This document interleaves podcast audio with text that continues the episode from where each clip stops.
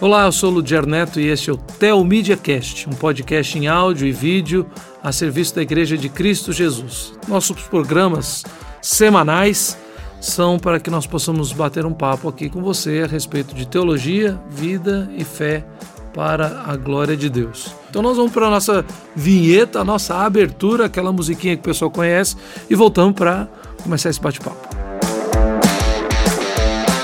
Começa agora o Teomídia Cast, com muita teologia, fé e vida para a glória de Deus. Essa é uma produção original Teomídia.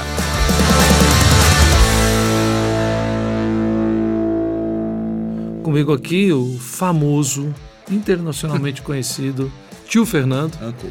Uncle Fernando, né? Internacionalmente é Uncle é. Ferdinand né? Coisas do nível assim. Mas tá aqui o reverendo Fernando Hamilton Costa, meu querido tio, co-host deste programa. Ei, tio, pronto para mais um, vamos lá, programa hoje? Vamos lá. Eu não gosto muito da pessoa que está do outro lado ali, mas eu vou te falar. começou assim, começou, começou assim, começou bem.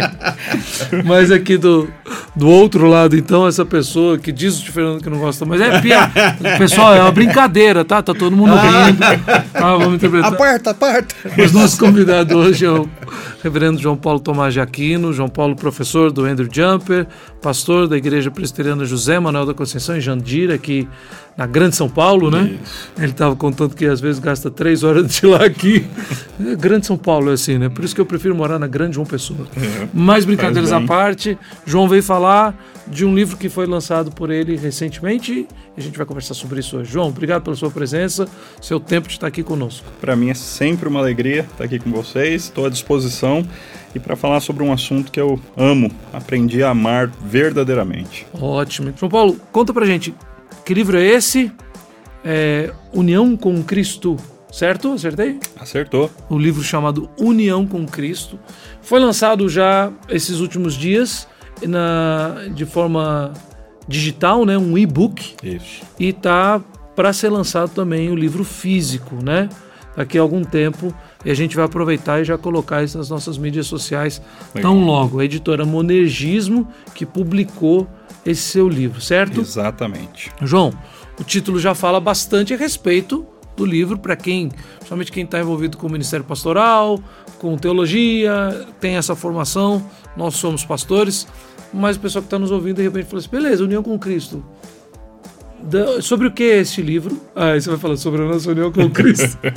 mas mais do que sobre o que é o livro, para a gente começar a conversa, eu queria saber o que te levou a escrever esse livro, qual o seu objetivo enquanto autor deste, desse, desse, desse livro, falando novamente sobre essa teologia tão é, querida ao nosso coração, qual o seu objetivo em escrever esse livro, para alcançar que pessoa e...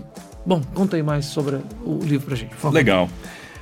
É, eu fiz o seminário presbiteriano José Manuel da Conceição, e nos meus dois últimos anos tem aquela tensão né, de escolha do tema da monografia. Uhum. E ah, fui orientado pelo Dr. Hermstein, tive aulas com o reverendo Eber Campos.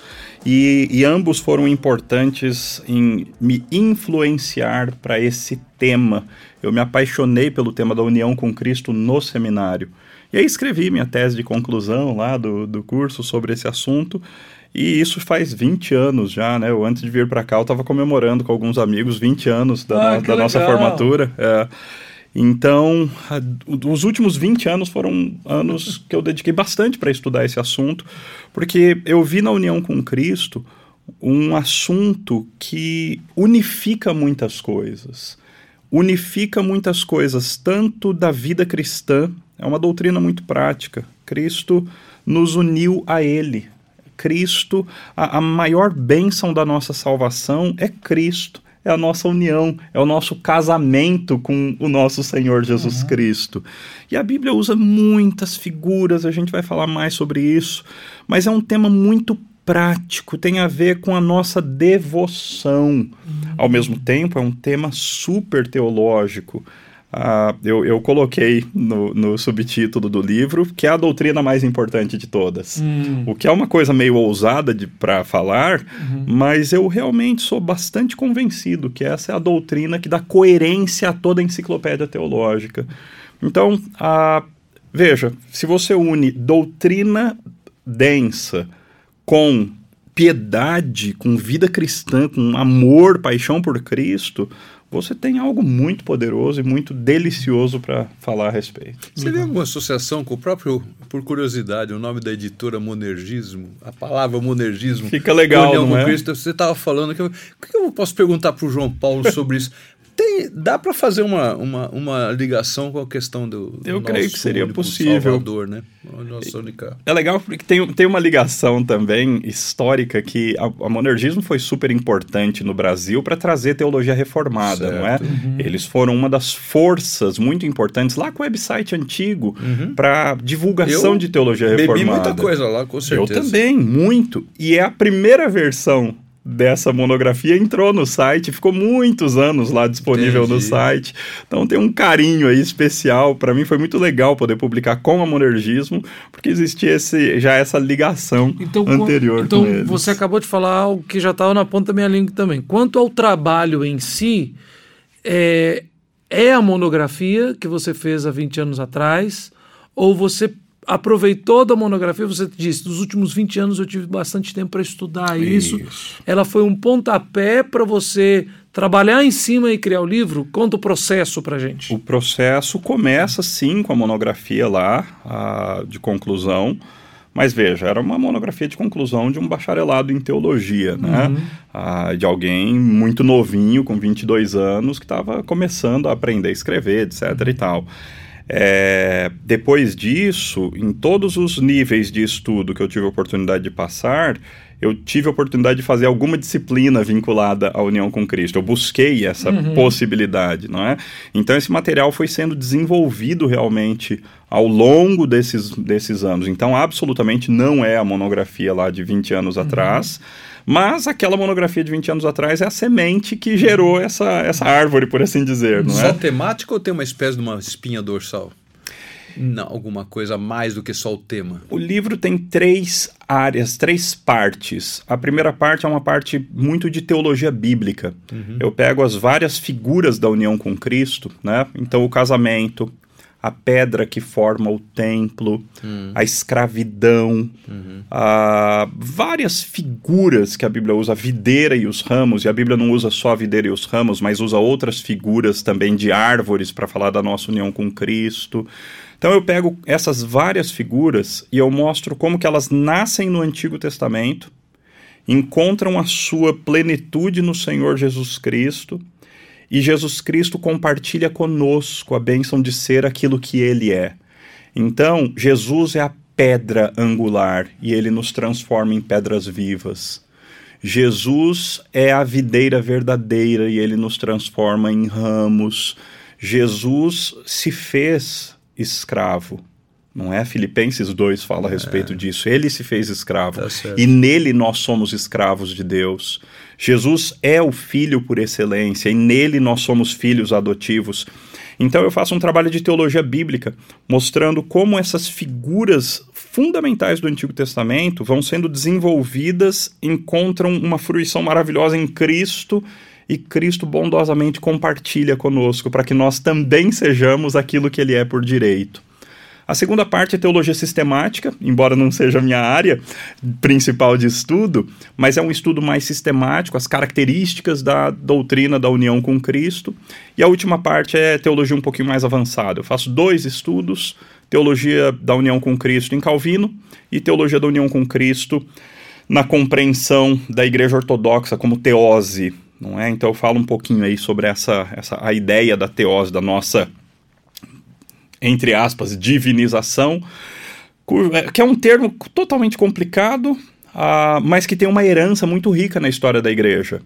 Ah, inclusive dos pais da igreja, do próprio Calvino, Lutero. Então eu mostro como esse termo, ele sim é passível de, muito, de, de má compreensão, mas aquilo que foi dito a respeito do termo por vários teólogos é teologia muito saudável. Vai, tio, pode- manda pra você. Não, não é porque Você respirou aí pra falar? É, mas não tem problema. Se- Afinal, eu sou só co-host, eu não sou o.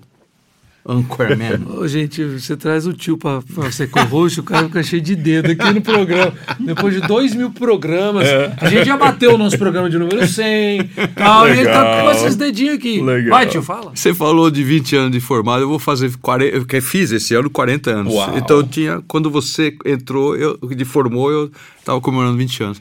Mas eu Legal. lembro que o meu primeiro sermão, porque era diferente, né? A estrutura do seminário, questão de pregação e tal, outra, outra conversa. Mas enfim, eh, eu tinha que escolher um texto e meu texto foi Colossenses 2, 6 e 7. E do Colossenses 2, 6 e 7 que toda igreja que eu assumo, eu, eu fui pastor em seis igrejas. Então, cada vez que eu vou, primeiro sermão, eu aproveito e faço o sermão lá, Uau. lembrando o sermão do seminário. Que legal. né?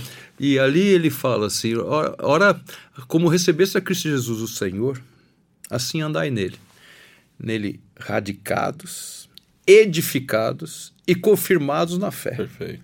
Então, o que você está falando aqui, eu estou vendo a estrutura, a, a questão, é, uma, uma colocação, não quer dizer que você tenha olhado, você tem, tem muita coisa na Bíblia para você escrever num livro, mas é, fala bem dessa união com Cristo, porque ali o texto é exatamente né, aquele sermãozinho básico lá, desculpa aí o sermãozinho, mas é, básico, lembrando que nós, a dádiva de Deus, recebemos Cristo Jesus, é um presente, não é uma coisa que nós conquistamos, mas foi dado, mas depois essa essa nossa ligação com ele, radicado nele, né, a palavra radicado e tudo o que significa, não preciso, não vou fazer sermão aqui.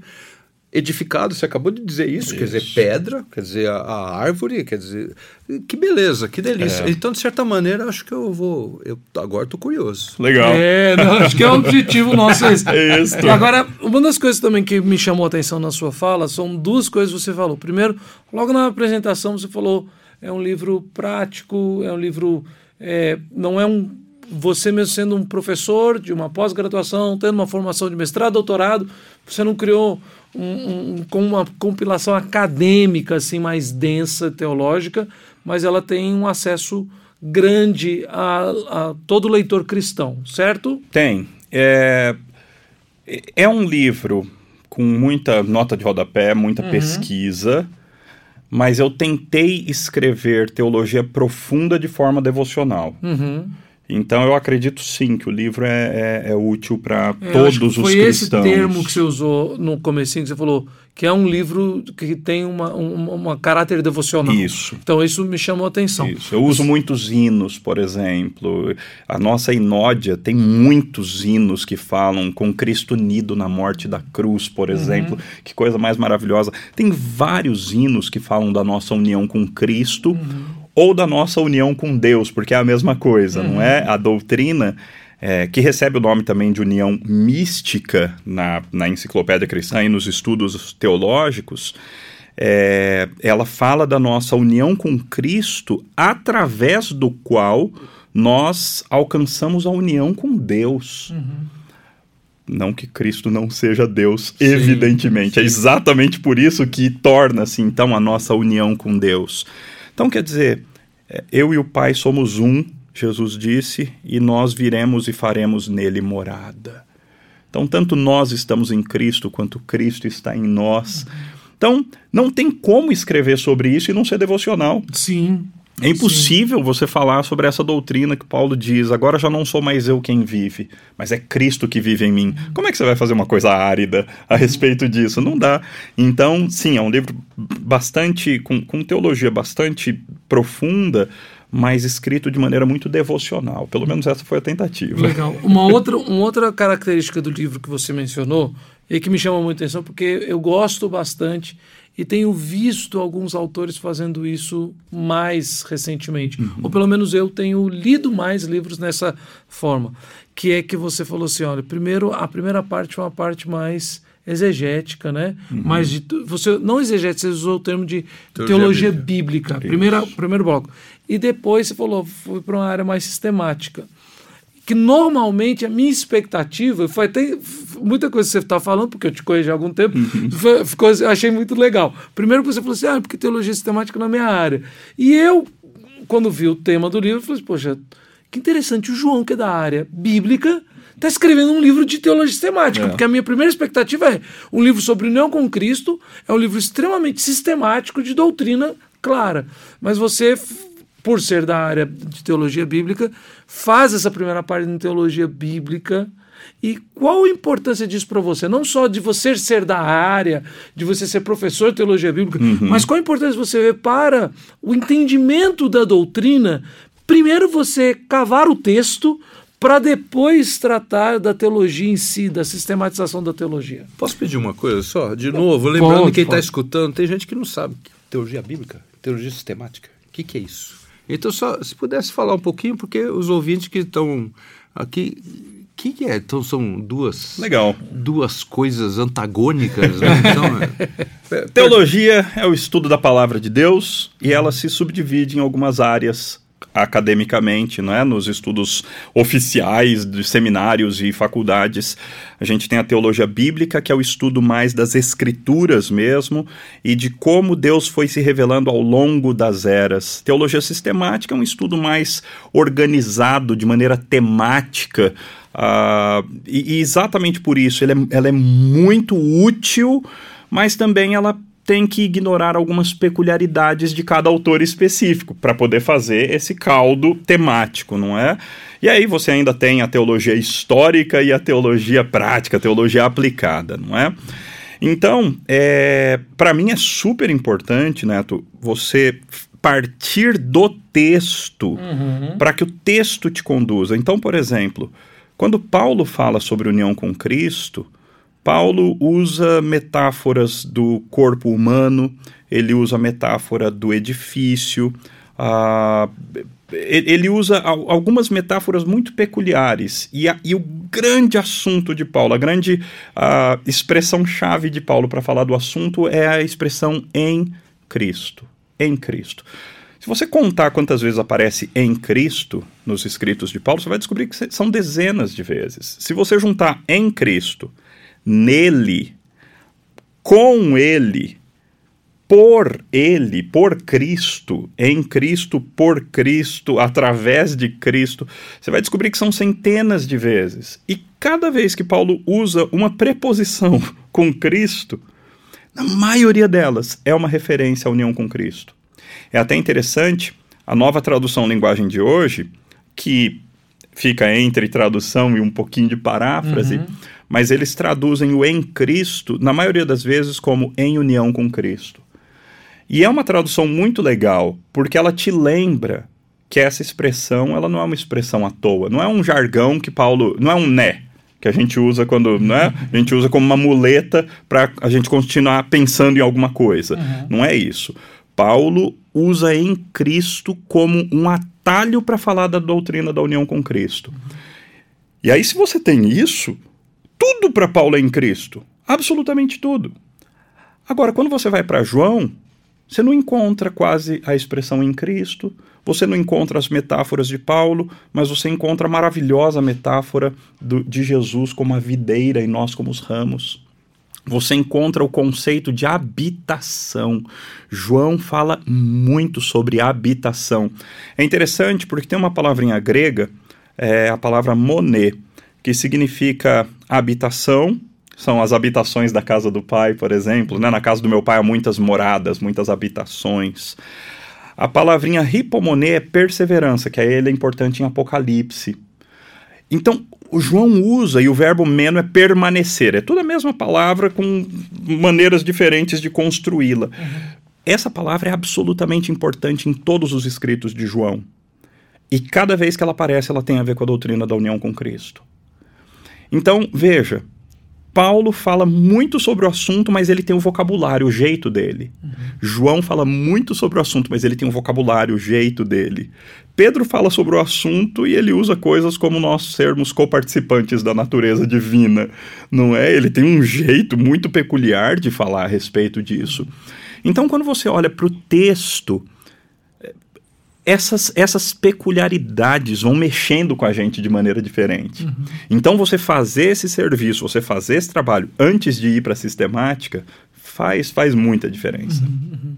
E, e, nesse processo, então, é, você estava falando, aí você citou João, Paulo, Pedro, né? Não somente as pessoas, mas você está falando, obviamente, sobre os escritos canônicos. Absolutamente. O registro canônico ali Então você está dando uma ideia muito ampla deste termo no Novo Testamento, quase que perpassando o Novo Testamento todo, mesmo que das peculiaridades de cada autor, como você acabou de citar, eles usam termos um pouco diferentes para falar sobre a mesma Exatamente. ideia. Isso então é a partir daí que você usa aquele seu argumento a respeito de ser a mais importante doutrina de todas? Exatamente. Então também é de uma de um olhar profundamente exegético, interpretativo do texto, que você vê que parte do texto do Novo Testamento esta afirmação de ser como se fosse a, a doutrina que vai nortear o, os demais é, entendimentos, ensinos e doutrinas do cristianismo? É por aí mesmo. O John Murray, naquele livro maravilhoso, Redenção, da editora Cultura Cristã, ele tem um bom trecho sobre união com Cristo, uma das melhores coisas já escritas sobre o assunto. Uhum. E ele fala que a união com Cristo não é um tópico da ordem de salvação, mas ela é o ambiente no qual toda a ordem de salvação, ou ordo salutis, para aqueles que uhum. gostam do latim, latim. não é? Uh, o ambiente na qual todos os passos da nossa salvação ocorrem. Então veja, nós reformados, nós tendemos a dizer que a justificação é a nossa doutrina mais fundamental. A justificação é o cerne de todas as coisas. Mas veja, a justificação, Paulo diz muito claramente que ela acontece em Cristo. Para a justificação acontecer e ser justa, existe um pressuposto, e o pressuposto é: nós fomos unidos a Cristo. A justiça de Cristo só vem para nós porque nós fomos unidos a Cristo na eternidade. Nós fomos concebidos pelo Pai já em Cristo na eternidade. Nós fomos escolhidos, predestinados em Cristo. Nós somos redimidos em Cristo. Nós somos vocacionados em Cristo. Então, quando você começa a reparar que todas as doutrinas tomam a união mística como pressuposto, assim, uau, então, então eu estou lidando aqui com o cerne de todas as coisas. Aí você vai lá para o Gênesis, não é? Qual foi o problema nosso? O que, que aconteceu? Foi nossa separação de Deus. O nosso a problema foi, foi a quebra da união. Aquela palavra de Paulo lá em Atenas, quando ele fala, é, como dizem os nossos poetas, nele vivemos, nele existimos, nos movemos. Claro, não estamos falando de salvação, não estamos falando de ordem de salvação, ordem, né, salvação, mas é, há uma coisa sobre isso na, em todo esse contexto que pode ser aplicado ou mexemos somente com a, o fato da providência divina, a graça comum? Não, não tem nada a ver. Eu, eu não lido, eu deixei a coisa para o cristianismo mesmo. Tá eu não lidei com essa. Existe uma união criador-criatura existe uma união é, criador-criatura. Sobre imagem e semelhança dele, afinal Exato, de é. mas eu, eu não trabalhei isso com é isso. o próximo livro, então. Rapaz, seria, seria um assunto maravilhoso, assim como, por exemplo, a doutrina da encarnação é absolutamente fundamental para esse assunto. Mas eu também não lidei com ela no livro. Entendi. É. Não dá para fazer Você não entrou ainda no estilo é, Reverendo Weber Carlos de é. Campos, é o Weber pai, né? Então. Que quando ele escreve um livro, ele já tem outros cinco para escrever e uma ideia de mais uns 20, né? Eu estou falando isso porque ele, num dos programas que ele teve aqui com a gente, ele falou assim: aí ele falava de um assunto, ele falou, porque eu estou escrevendo algo nesse assunto. Aí eu falei assim, então, na próxima vez, se eu venho falar sobre esse assunto. Depois ele vindo, a conversa ia mais então. para frente. Eu estou escrevendo. Ah, eu falei, Não é que ele, quando está escrevendo um, ele já tem uns cinco para escrever. Quando ele está escrevendo um, ele já está escrevendo os outros cinco ao mesmo tempo. É um negócio. Ali, ali é uma. É diferente. É um pouco diferente. É diferente. É, como é, é outro nível. Rodapé, é outra conversa. Aproveitar que a gente faz essa quebra assim, humorística, citando o reverendo Weber, professor muito querido de todos nós. A gente vai para um break rapidinho Legal. e continua o assunto na volta. Você está ligado no Tel Media Cast. Siga-nos no YouTube, Instagram, Facebook e Twitter. Bom, a gente volta aqui para esse assunto tão legal e acho que é, é, muito gostoso conversar sobre esse tema do livro, né? Como o tio Fernando falou, concorda, assim embaixo, eu já estou curioso. tá, tá no, tá, acha pela Amazon, né? Pela Amazon você já compra o livro Kindle, né? Uhum. As versões eletrônicas do livro. E entre dezembro e janeiro, entre dezembro de 2022 e janeiro de 2023, o livro sai. Ah, então tá bom. A gente, esse programa. Em dezembro nós estamos já, né? Nós Pois já é, estamos, exato. então, tá, é, vamos, vamos- vamos preparar o presente de Natal. Mas, voltando ao assunto e etc. É, uma das, outro aspecto, você falou de uma outra área, de uma outra. Terceiro bloco que você trata, você citou, então, como esse tema é tratado por Calvino, né? E eu vou dar um exemplo pessoal para saber se foi mais ou menos por aí que você foi. Eu lembro uma época que eu estava fazendo uma série de pregações e aí eu falei assim, quer saber, eu, eu não quero ser influenciado pelo comentarista do texto. Uhum. É porque eu tinha um comentário muito bom, é, tava pregando João tinha o comentário do Carson, né? Aí eu falei, daqui a pouco eu estava preocupado de pregar mais o comentário do que o texto. Sim. Então eu comecei a ler o comentário na segunda-feira. Então eu queria ver se ele me corrigia, se ele me pastoreava, né? Se ele me, me ajustava o Legal. rumo. Quando você tem um trabalho, primeiro, de teologia bíblica, você trabalha o texto bíblico em si, os textos que falam sobre o assunto, depois você vai doutrinariamente na, na, na teologia sistemática, pega aquilo que já foi falado, afirmado, etc., nossas doutrinas básicas sobre isso, e depois você vai para um aspecto até histórico, né? Falando sobre o Calvino. Você também usa isso para tipo assim, uma confirmação, uma correção, ou é para dar um outro ângulo a respeito do assunto? O, o livro vai se corrigindo o tempo todo, né? Nesse processo de pesquisa, como você pesquisa tudo ao mesmo tempo, na- no processo de escrita, então o livro vai se corrigindo. Então teve, teve muitas coisas que eu fui aprendendo, ah, outras que eu fui discordando de, de outros autores. E no final, depois que o livro estava pronto, eu ainda pedi para o Eber Pai e para o Eber Júnior darem uma olhada no livro para me ajudarem, eles como Sim, sim, especialistas da área de Sim. sistemática, como eu estou numa área que não é a minha tão, tão de, de dia a dia, então eu Uhum. pedi ajuda também, e eles deram boas dicas tudo mais. Ah, então acontece esse processo de correção, Uhum. certamente, tanto tanto da bíblica para a sistemática, quanto da sistemática para a bíblica. Uhum. Tem coisa que a, a, a teologia sistemática nos ajuda a estabelecer limites da nossa compreensão do texto. Uhum. Não é? Sem a teologia sistemática, você olharia para um texto e afirmaria uma coisa que é heresia. Até Como, por exemplo, Diga. Pedro dizer que nós somos coparticipantes da natureza divina. Uhum. Sem a teologia sistemática, você corre um risco enorme de afirmar que, é, que acabou a distinção criador-criatura, que nós realmente nos tornamos deuses. Porque Pedro fala algo desse tipo. João, no capítulo 3, fala que nós temos a semente divina implantada em nós. Então, a teologia sistemática é aquela que vai nos ajudar a estabelecer limites e falar: opa, aqui você não pode passar disso para lá. Até porque aqueles que têm um, um- um contato, não só um contato, mas uma formação eh, teológica isso, com uma orientação histórica da reforma protestante, nós defendemos livre acesso às escrituras, mas não livre interpretação. Você não lê o texto do jeito que você quiser. Perfeito. Mas voltando, acho que deixa eu refazer minha pergunta aqui. Quando você, então, só para dar um gostinho para quem está Legal. te ouvindo e vai querer ler o seu livro, obviamente, é, quando você então faz essa análise sobre como Calvino trata essa doutrina, né? Qual o seu foco, né?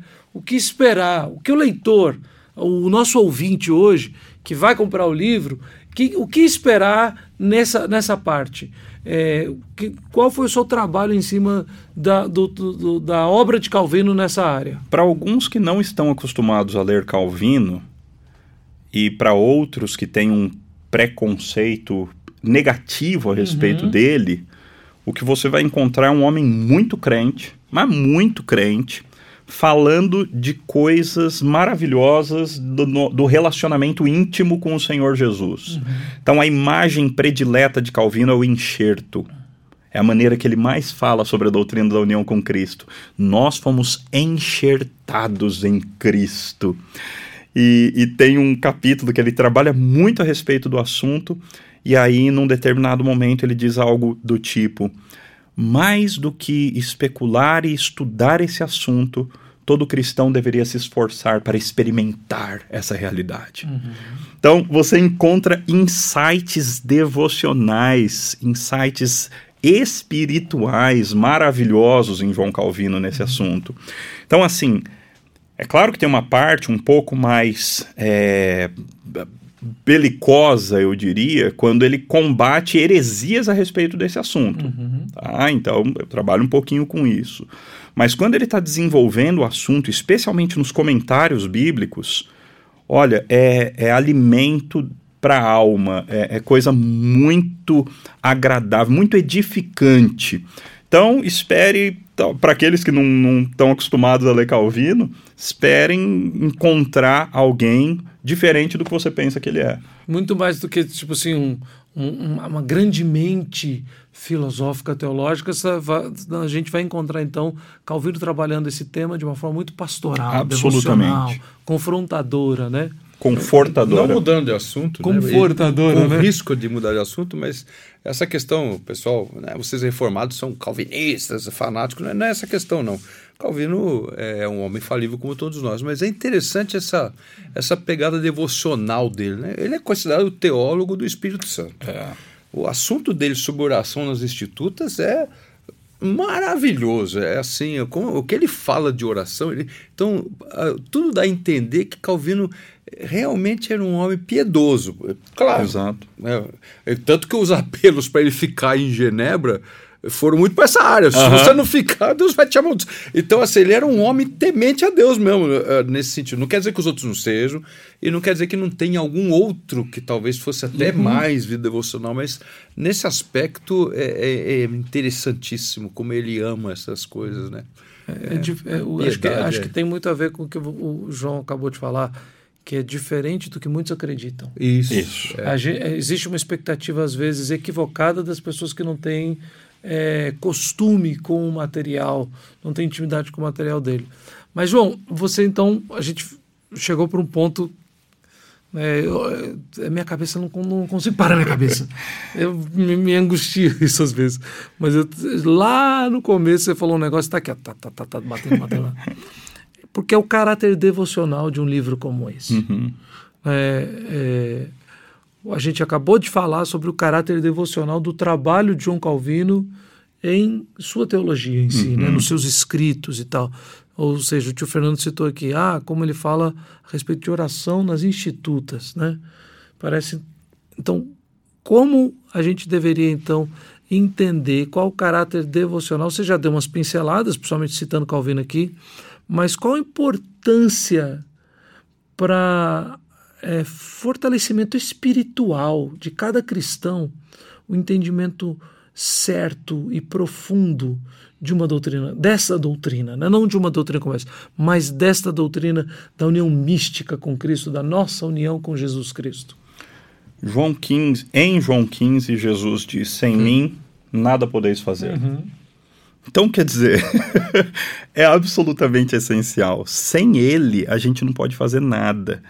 E se a gente não tiver essa noção de que nós fomos de fato enxertados em Cristo, nós de fato realmente, às vezes, várias vezes no livro, eu faço essa, essa correção dizendo isso não é só uma doutrina, é uma realidade.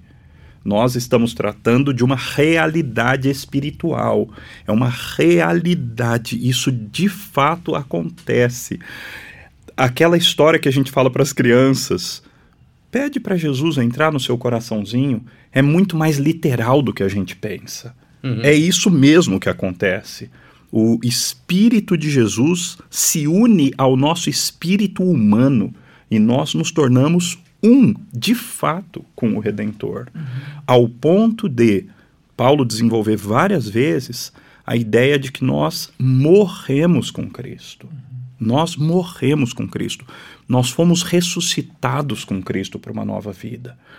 O cristão viver em santidade é uma possibilidade real, não com perfeição, mas real, de viver de fato em santidade é uma possibilidade porque nós morremos com Cristo. Uhum. Isso é uma realidade espiritual que nos foi transmitida. Ao unirmos-nos ou ao sermos unidos ao Salvador, a virtude da morte dele foi transferida para nós, a virtude da ressurreição dele foi transferida para nós.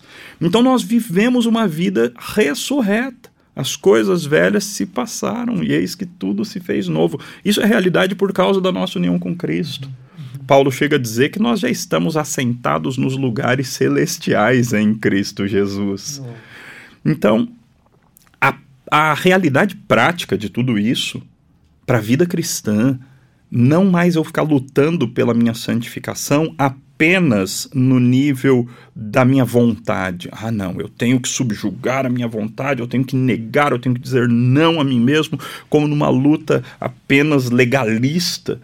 A união com Cristo me traz essa realidade sobrenatural de uma transformação subjetiva existencial espiritual que aconteceu de verdade comigo. Eu passei por uma experiência de união com Cristo Jesus. E agora eu sou diferente.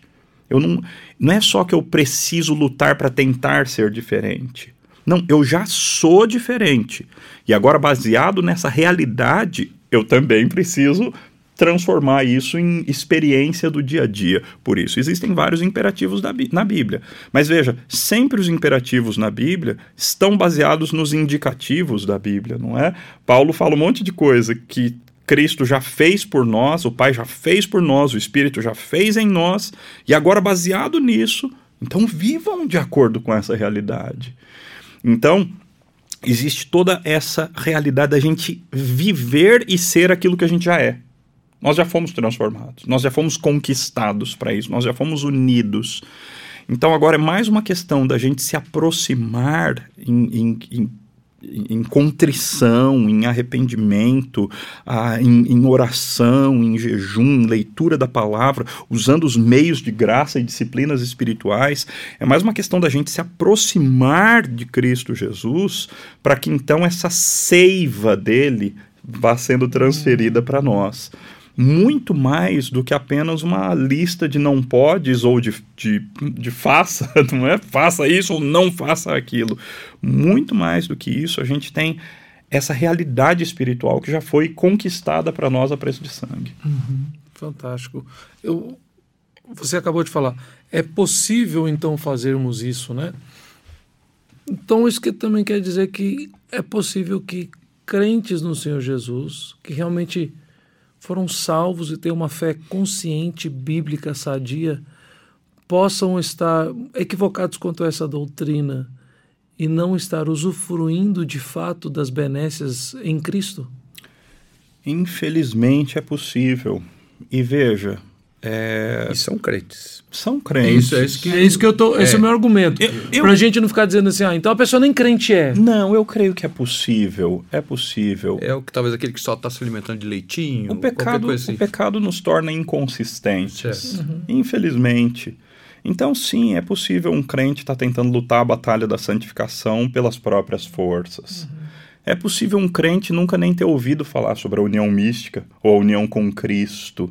É possível um crente nunca ter entendido a expressão em Cristo, em Paulo, embora ela apareça dezenas de vezes. Essas coisas são possíveis.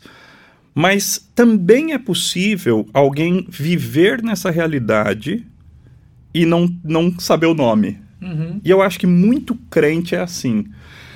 Eu penso aqui, tô, tá me vindo na cabeça, irmãos da minha igreja gente simples, gente que nunca estudou teologia avançada, mas que vive essa realidade dessa intimidade com Cristo. A pessoa nem dá, dá nome, não, não sabe dar o nome teológico que isso tem, mas a pessoa tem essa comunhão com Cristo, essa unidade com o Salvador, essa, esse amor, esse carinho. A pessoa demonstra na vida prática que Cristo está nela. E ela tem essa consciência, ainda que não tenha nome para isso. Então eu creio, eu creio que tanto é possível ter um cristão que viva essa realidade, ainda que desconheça o nome teológico, uhum. quanto é possível um cristão inconsistente que está tá batalhando com as suas próprias armas e ainda não se apropriou da bênção que é a união com Cristo. Aliás, eu vou dizer mais: eu sou esse cristão inconsistente às vezes. Uhum. Porque nem sempre eu vivo consciente da minha união com Cristo. Tem muitas horas que eu estou desanimado ou que eu estou tentando lutar com alguma dificuldade nas minhas próprias forças. E aí, às vezes, cai a ficha eu falo assim: união com Cristo. E aí eu lembro e eu tenho que uh, me, me, me, colocar no caminho correto de novo. Então eu acho que não é que existe alguns crentes inconsistentes. Eu acho que todos nós somos crentes inconsistentes que não, não usufruímos da bênção maravilhosa que é a união com Cristo. Ah. Vocês são de geração mais, bem mais nova que eu, né? Já falamos isso teologicamente de, de, de tempo de igreja. Mas antigamente tinha a história do crente carnal. Uhum ou aceita Jesus como seu Salvador e depois você aceita Jesus como seu Senhor. Eram expressões que usávamos lá década de 70, de 80, em estudo, em pregação. A história do crente carnal é, até não faz tanto tempo assim, ainda se falava uhum. muito disso. Hoje em dia quase que eu não escuto falar sobre uhum. isso.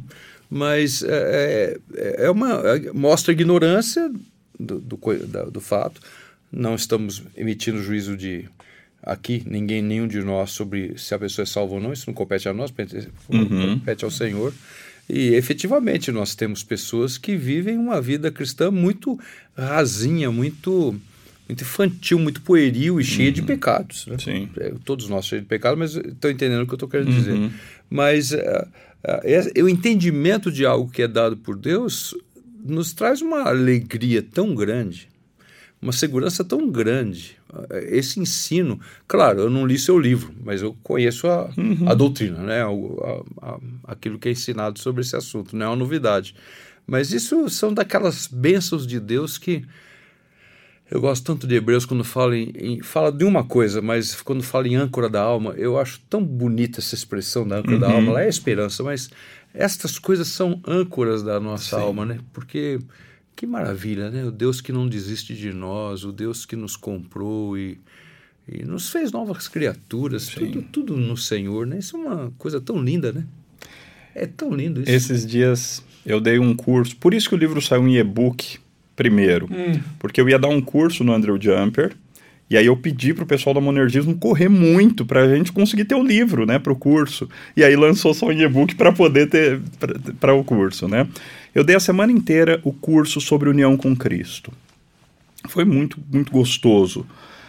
É, chegou na sexta-feira, eu vim aqui para o seminário JMC para fazer um, uma crítica de sermão de prova. Então, quer dizer, semana inteira lá, segunda até sexta de manhã, sexta tarde eu estava aqui no JMC para fazer crítica de sermão de prova. E um dos alunos, foi mais de um sermão, mas um dos alunos pregou na primeira de João, capítulo 3, hum. é, versículo 1 em diante. E enquanto ele pregava, o texto se abriu de maneira tão maravilhosa. Veja como o Pai nos concedeu ser, é, ser chamados filhos de Deus. Aí João faz uma autocorreção. E de fato nós somos filhos. Não é só que a gente é chamado filho de Deus. De fato nós somos filhos. Por isso o mundo não nos conhece, porquanto não conheceu a Ele. Amados, de fato nós somos filhos de Deus mas ainda não se manifestou o que haveremos de ser. Sim. Quando ele se manifestar, nós também seremos manifestos com ele, porque haveremos de vê-lo como ele é. Olha, ter tratado de união com Cristo a semana inteira e depois ter ouvido a respeito desse texto, dessa realidade. que preciosidade. Foi, foi um né? negócio tão grandioso, é. tão maravilhoso, não é? Então, é, é, é uma doutrina muito cara, que é um, é um alento muito grande para o coração, sabe? Ah, e, e toda hora, como ela é uma doutrina, você raramente vai encontrar textos que trazem essa doutrina para frente, que vão falar da nossa união com Cristo, que o assunto principal vai ser esse. Normalmente ela está por trás. Normalmente ela é o pressuposto. Normalmente ela está ali escondidinha. Então, é, é muito maravilhoso quando você começa a olhar para ela conscientemente, você encontra ela em todo lugar. E ela, e ela acalenta muito o coração. A gente saber que nós estamos unidos ao Filho dessa maneira que de fato o pai nos olha e ele vê o filho. Uma das metáforas, aliás, é da roupa, né? Nós vestirmos Cristo, sermos revestidos de Cristo. Cristo é a, é a roupa espiritual que nós vestimos na presença do Pai.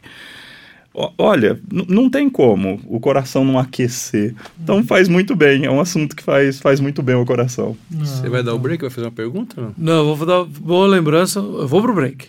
Tá. E depois do break, mais pergunta, né? Não, então eu queria deixar um negócio aí com ele. Eu quero saber. Já, já deixa antes do break, então. Então, é, você está falando de Cristo, Cristo, Cristo, Cristo. Nós conhecemos teologia, mas e no Velho Testamento? Boa. Boa. A gente volta já para o Velho Testamento. Fiquei com a gente que é um break rapidinho. Você está no Tel Media Cast, teologia, fé e vida para a glória de Deus. Bom, voltamos. Deixa eu só corrigir, já que voltamos. Vamos. Antigo Testamento. Ok. Antes que alguém me dê uma bronca de vocês dois aí, não Velho Testamento, Antigo Testamento. Ufa, Gente, deu tempo, eu não queria olha, deixar ele falar, porque senão olha, eu ia sobrar para mim. Quem Antigo sou eu pra, Testamento. Quem sou eu para ficar aqui corrigindo os antigos? Eu queria, eu tinha que te interromper Boa. antes que vocês falassem o Antigo Testamento. Ó, João, olha pro teu amigo aqui e pensa assim: quem vai dormir na casinha do cachorro? E você, não, e você aí não pensa que foi no intervalo que eles falaram comigo, que o intervalo aqui é pequenininho, tá? Não foi no deram bronca, não. É que eu já tava aqui achando que ia vir um negócio. É Antigo você, Testamento. Você conhece, você conhece. João, e como então trabalhar essa doutrina, essa teologia também a partir do ensino do Antigo Testamento? Essa foi a pergunta que o tio Fernando é, deixou basicamente aqui. É. Não é porque a gente fala Cristo, muitas vezes a pessoa. Cristo não está no Velho Testamento, ou no Antigo Testamento. Uhum. Uhum. Então, é, basta dizer, de novo, que o nosso problema inicial no Éden foi que por causa do nosso pecado nós fomos separados de Deus, uhum. é? expulsos do Éden, uh, os serafins com espada impedindo a nossa entrada. Então nós fomos separados do Senhor, expulsos do Éden barra templo, né? Porque uhum. o Éden era o primeiro templo. Ah, aí no Antigo Testamento você tem essa história da busca de comunhão com Deus. Então você tem Noé em comunhão com Deus, você tem o próprio Deus buscando Abraão para andar com Deus. Andar com Deus é uma das metáforas para a união tá com Deus e com uhum. Cristo, não é? Então você tem várias metáforas que são desenvolvidas no Novo Testamento para falar a respeito da nossa união com Cristo, elas são usadas para a nossa união com Deus no Antigo Testamento. Então, por exemplo, Israel é a esposa infiel de Deus uhum. no Antigo Testamento inteiro. Quantas vezes? Livros inteiros como de Oséias. Ezequiel desenvolve Mas isso. Mas o Senhor não rompe a aliança dele com Israel, apesar da teimosia. Nunca rompe, nunca rompe. Então você tem essa ideia da união com Deus e uma união que não, não consegue se desenvolver de maneira plena por causa ou da dificuldade dos mediadores humanos falhos, profetas, sacerdotes e reis falhos, ou por causa da, da, dureza do coração do povo mesmo, que se afasta de Deus e Deus resgata o povo e o povo se afasta de Deus. Os pecados fazem separação entre nós e o nosso Deus para que ele não nos ouça, não é? Então, talvez seria possível dizer que no Antigo Testamento ou no Velho Testamento, a gente tem a, o levantar do problema. Uhum. E lá em Hebreus 11, 12, especialmente, quando fala desses nossos pais, desses nossos né, é, precursores, então, é, é, também fala que nós somos, e nós cremos nisso, nós somos salvos, eles, desculpem, eles, os personagens do Antigo Testamento, foram salvos em Cristo. Absolutamente. Na esperança. Apesar de não falar de uma uhum. união no outro sentido, não sou eu que vivo, Cristo vive em mim e tal, etc. Mas nós sabemos que Cristo perpassa todo, nós sabemos disso, nós não temos dúvidas sobre esse assunto, não é uma novidade de Deus, uhum. não é uma dispensação inventada agora, uma coisa outra, mas é, é realmente a plenitude dos tempos, mas é o cumprimento de tudo. E todos os do antigo. Noé foi salvo em Cristo, Abraão foi salvo em Cristo, Davi foi salvo em Cristo, parará, parará. Pela fé Sara, no Messias que viria, Rabi, né? Todas em Cristo Jesus, né? Absolutamente. A fé no Messias que viria. Então o Antigo Testamento levanta o problema e antecipa a solução profeticamente e tipologicamente, certo, não é? Beleza. Tanto você tem as profecias, eu estou fazendo desde o ano passado, eu estou fazendo na igreja, na época do Natal, uma série de sermões de Natal, que são as profecias do Antigo Testamento. Então, ano passado foi Gênesis 3,15, Gênesis 12, o descendente de Abraão, né? Gênesis 3,15, o filho da mulher que ia pisar a cabeça da serpente, Gênesis 49, o leão da tribo de Judá. Aí, do, domingo passado, voltei para a série, aí fui para Números, Jesus como a estrela de Jacó e como cetro levantado em Israel, né? Aquela profecia de Balaão. Seu advento é outro calendário, então. Então, aí, próximo domingo vai ser Deuteronômio 18, Jesus como o profeta semelhante a Moisés, que seria levantado. Então, quer dizer, o Antigo Testamento tanto aponta profeticamente para a solução do problema que não aparece no próprio Antigo Testamento, quanto tipologicamente, não é? Essa vai ser a série daqui a 10 anos, depois que eu terminar a das profecias. ah, legal. Bom, João, uma das coisas que a gente, nesse último bloco, eu gosto sempre de fazer é as pessoas que estão nos ouvindo então a gente está falando sobre caráter devocional, caráter devocional, caráter devocional, né? Quais são questões bem práticas, pastorais? Você tivesse então terminando o seu sermão com a igreja no domingo, quisesse fazer duas ou três aplicações para a igreja, né? Quais são questões bem práticas e diretas para as pessoas que estão nos ouvindo a respeito deste tema? Quando fa falamos e exaltamos no Antigo e no Novo Testamento, nossa união com Deus, nossa união com Cristo. É, eu estou com Colossenses 1,27 aqui na minha frente. Uhum. Diz a estes Deus quis dar a conhecer a riqueza da glória desse mistério entre os gentios. Aí ele vai explicitar o que, que é esse mistério. Mistério entre os gentios, que é Cristo em vocês, a esperança da glória. Uhum. Beleza. É, Maravilhoso. Cristo é a esperança segura e firme, não é uma esperança de expectativa que pode ser frustrada. Eu acho que... Isso, não é o eu acho que, mas é aquela esperança âncora da alma que você falou há pouco, né, Fernando? Âncora da alma, segura e firme. Eu vou a, a, alcançar essa glória de Deus. E não é só porque eu vou viver num lugar maravilhoso. Não, é porque de fato, o pai e o filho vão estender o tabernáculo deles sobre mim, ou dele, Deus, o único Deus, sobre mim. E assim então eu vou alcançar Deus. A união com Cristo nos lembra muito bem que o sumo bem, a, a, a coisa mais maravilhosa, a, a bênção maior que a gente tem, a prosperidade maior que a gente tem, é o que o salmista do Salmo 73 chega à conclusão no final. Quanto a mim, Bom é estar junto a Deus. Exatamente. É, é isso que é a prosperidade verdadeira. E nós já temos isso hoje por meio do Espírito que habita em nós, por meio do Cristo que se uniu a nós, e nós teremos de maneira ainda mais sublime, gloriosa e grandiosa quando da consumação. Então, essa esperança seria uma, uma aplicação muito maravilhosa uhum. dessa realidade da nossa união com Cristo. E as ramificações dessa esperança, acho que são, para mim pelo menos, são duas coisas muito claras nos nossos dias. Eu, claro, eu sou amigo do João já há algum tempo, da Juliana também. Uhum. A, a, Juliana já veio algumas vezes falar sobre aconselhamento, uhum. etc., aqui conosco. Então, uma das coisas que a gente vê muito nos dias de hoje é, são pessoas vivendo sem esperança.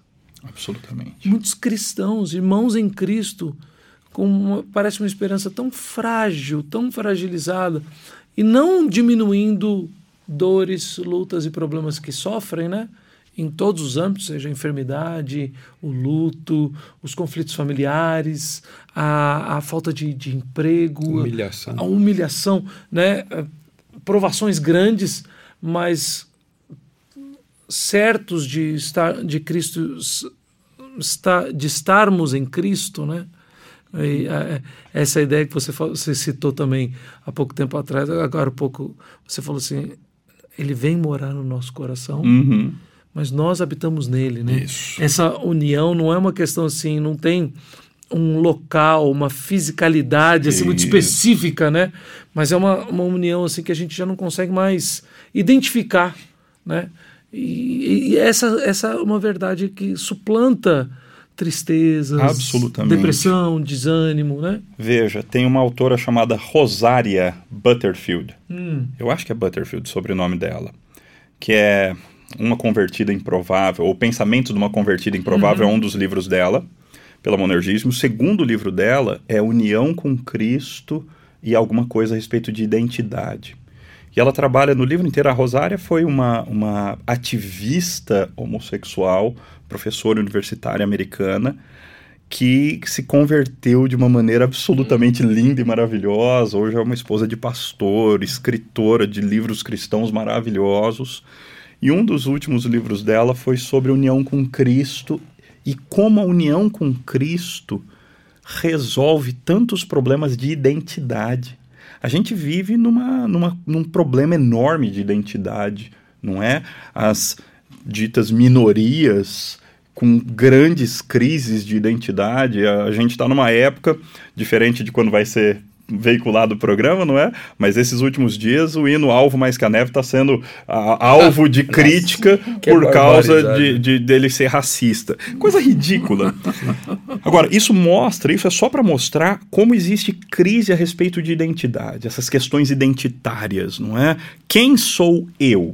Quem sou eu é uma grande pergunta. Eu sou um homem que está em Cristo.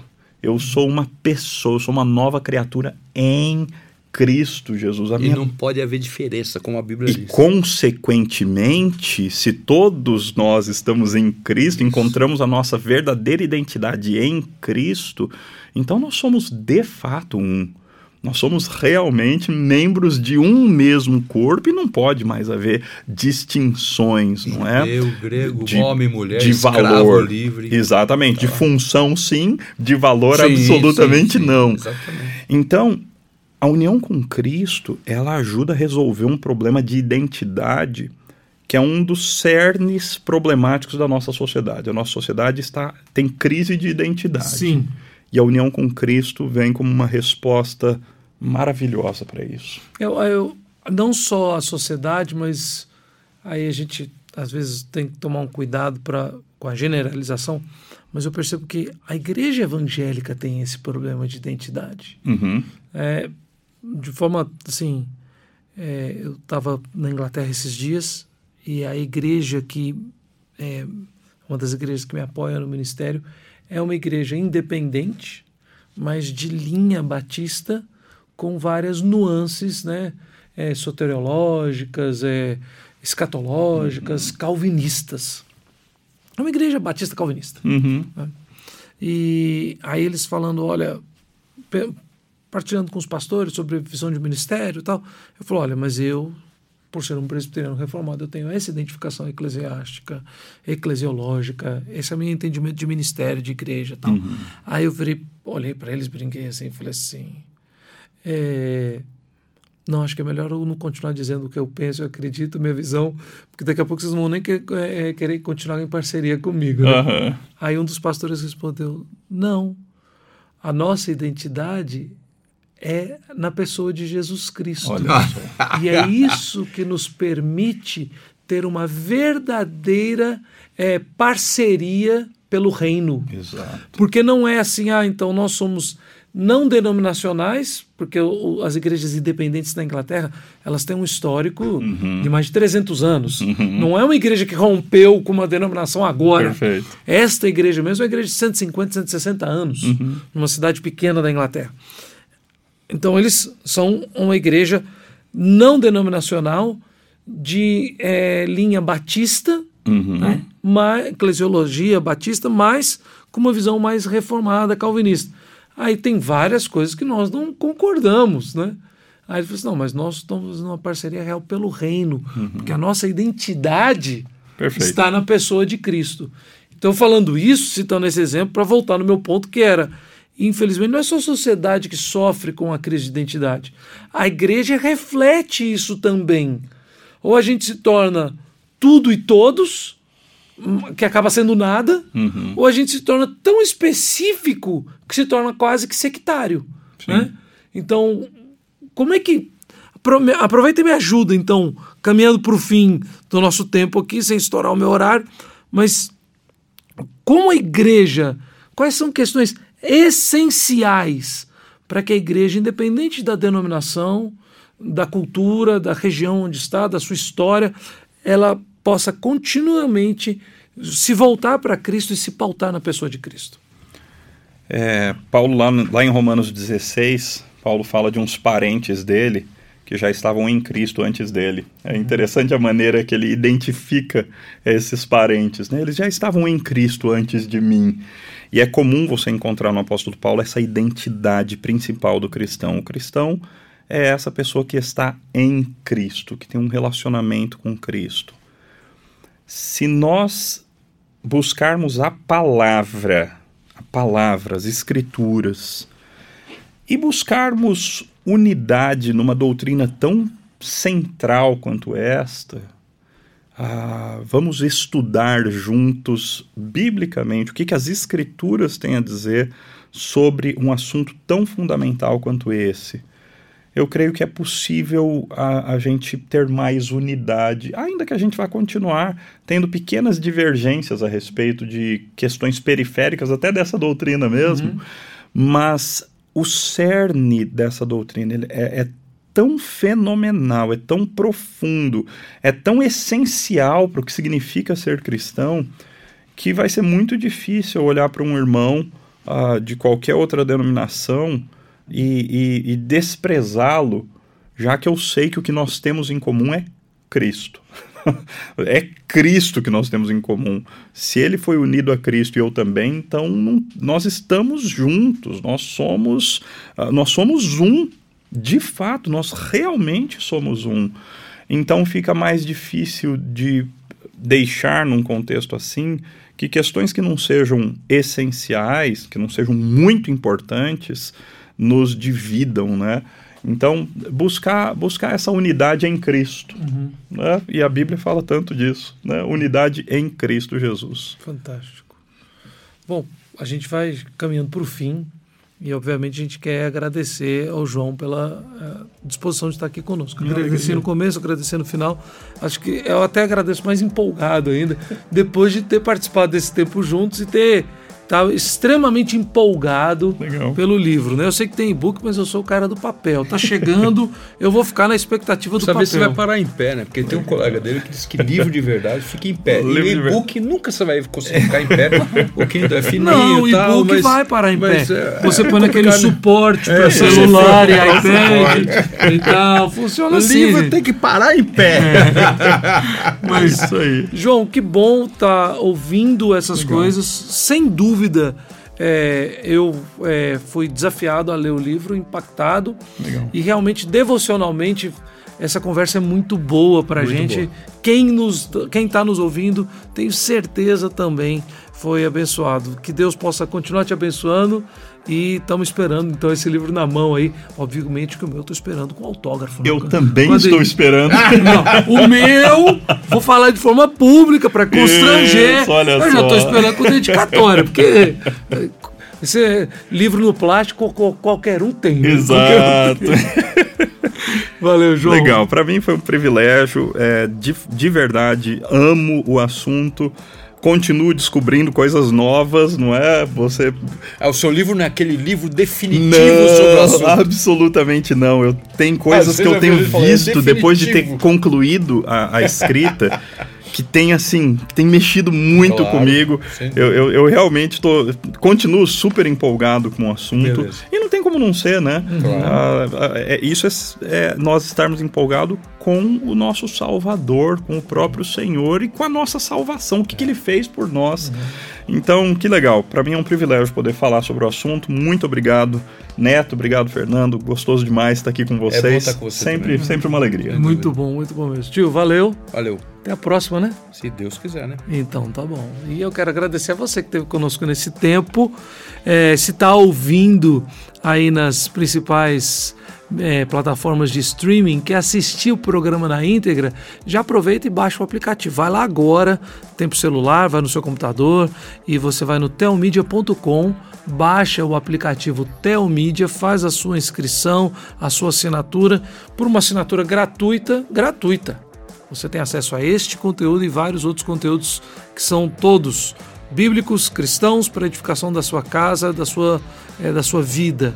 Agora você também pode assinar um pacote mais amplo, um pacote premium, e por um valor pequeno por mês ter acesso a um material bem mais amplo, vários filmes, muito conteúdo infantil e se tornar nosso parceiro em missões para que o Tel Cast continue indo ao ar toda semana, para que a Comev continue fazendo seu trabalho e a gente continue trabalhando para a glória do nome do nosso Deus. Muito Não bom. se esqueçam, o livro do João é União com Cristo na editora Monergismo e já está disponível em e-book. Muito em breve o, o, livro físico vai estar à disposição também nas lojas, Exato. com certeza no site da Monergismo né, da editora Monergismo, vai lá no Google, procura editora Monergismo. Cuidado que tem um e... outro site Monergismo fake aí, né? Tem um Monergismo e tem um. Você sabe que tem um outro monergismo. Não, é, vamos lá, lá, editora Monergismo Isso. e não tem erro. Vamos outra. Esquece os fake. É. Tá bom? Gente, obrigado demais pela sua presença. Foi uma benção. E semana que vem a gente está junto de novo. Forte abraço.